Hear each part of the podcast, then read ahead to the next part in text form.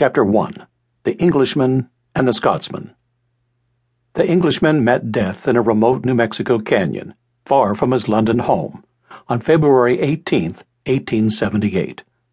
In less than three weeks, he would have been 25. With several hands from his ranch on the Rio Feliz, the Englishman was driving nine horses into the town of Lincoln when a galloping band of horsemen appeared in the rear.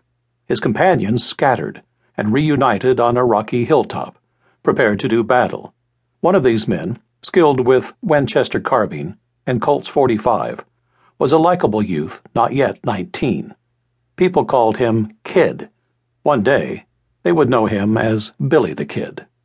The assailants thought better of charging such well posted gunmen. On the other side of the hill, however, three of them caught the Englishman alone. Perhaps he tried to surrender, or perhaps he tried to defend himself. A rifle bullet tore into his breast. Another smashed his skull and ripped through his brain. He died instantly. Some people claim he was murdered in cold blood. Others insisted he had been shot down while resisting arrest by a lawfully commissioned deputy sheriff of Lincoln County.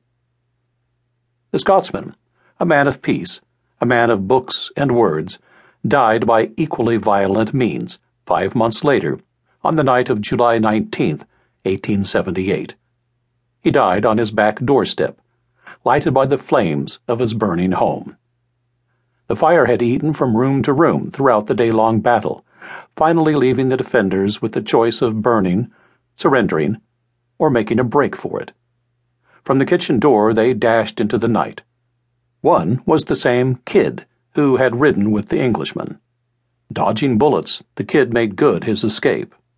The Scotsman did not.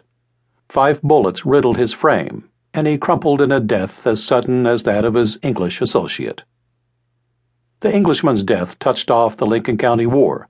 The Scotsman's death should have ended it, for the rivals were either dead or ruined, and nothing remained to fight about. But the violence and lawlessness unleashed by the slaying of the Englishman tortured the land for months to come, and the Lincoln County War did not finally subside until nearly a year after the Scotsman's blazing end.